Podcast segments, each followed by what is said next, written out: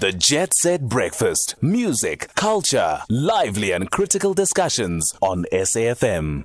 The Centre for Analytics and Behavioural Change is based at UCT's Graduate School of Business, and they focus on social media, dialogue, and analytics to try and unearth some of the stories that are taking place. And I suppose that uh, align and tell us whether we are a socially cohesive country or not.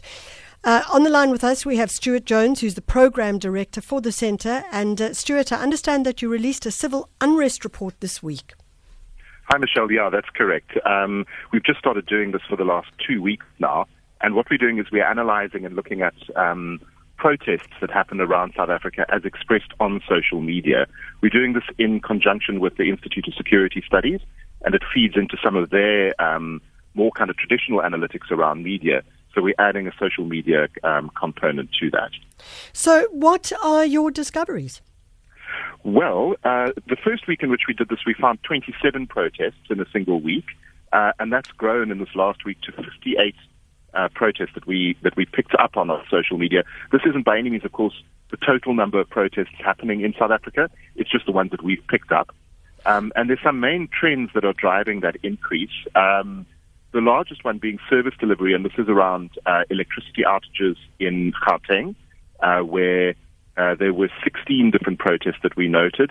There were also 21 protests of unknown variety, um, but we suspect that a lot of those were service delivery related, um, and also 10 COVID-19 related protests. And these were um, particularly around uh, the personal protective equipment um, and uh, the kinds of people that are in the in the front line uh, nurses and doctors uh, and also people in uh, services.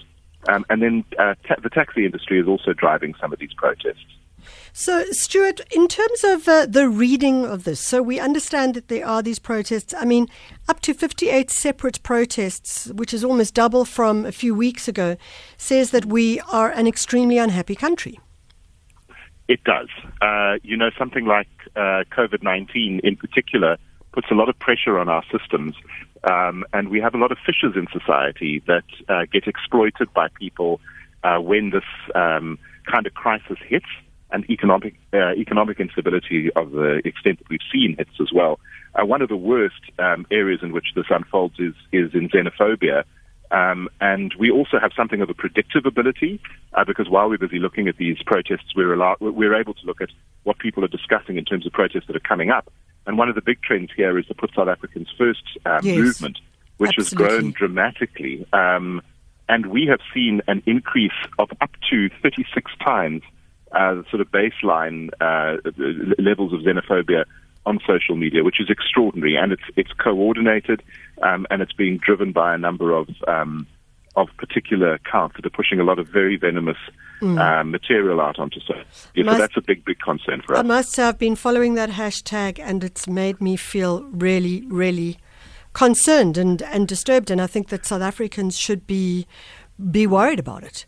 Yeah, no, it's definitely it's a, it's a, you know we've we've tracked this in the past um, because we're able to go back in time as well with social media analytics, uh, and it's it's this kind of uh, growth in xenophobic material that kind of um, precedes one little incident, setting off a spark that uh, that can lead to some serious violence. So we are very, very concerned about that.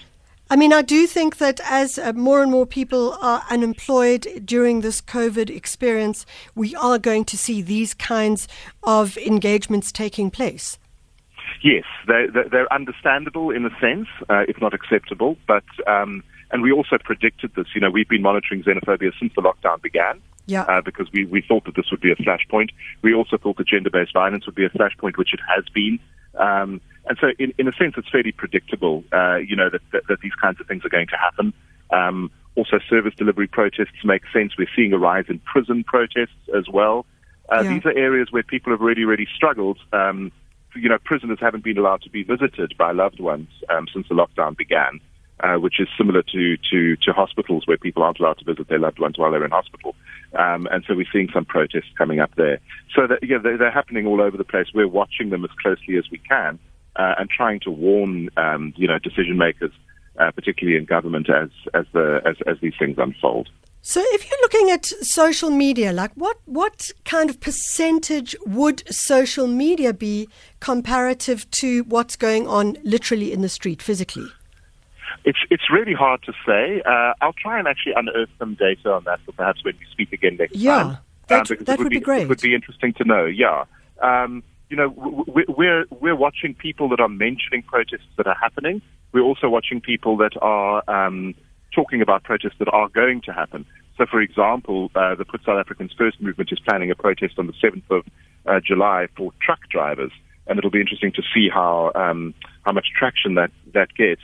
But you know, we're we're we're monitoring tens of thousands of tweets on a weekly basis, yeah. um, and up to up to seven thousand unique authors in this conversation alone.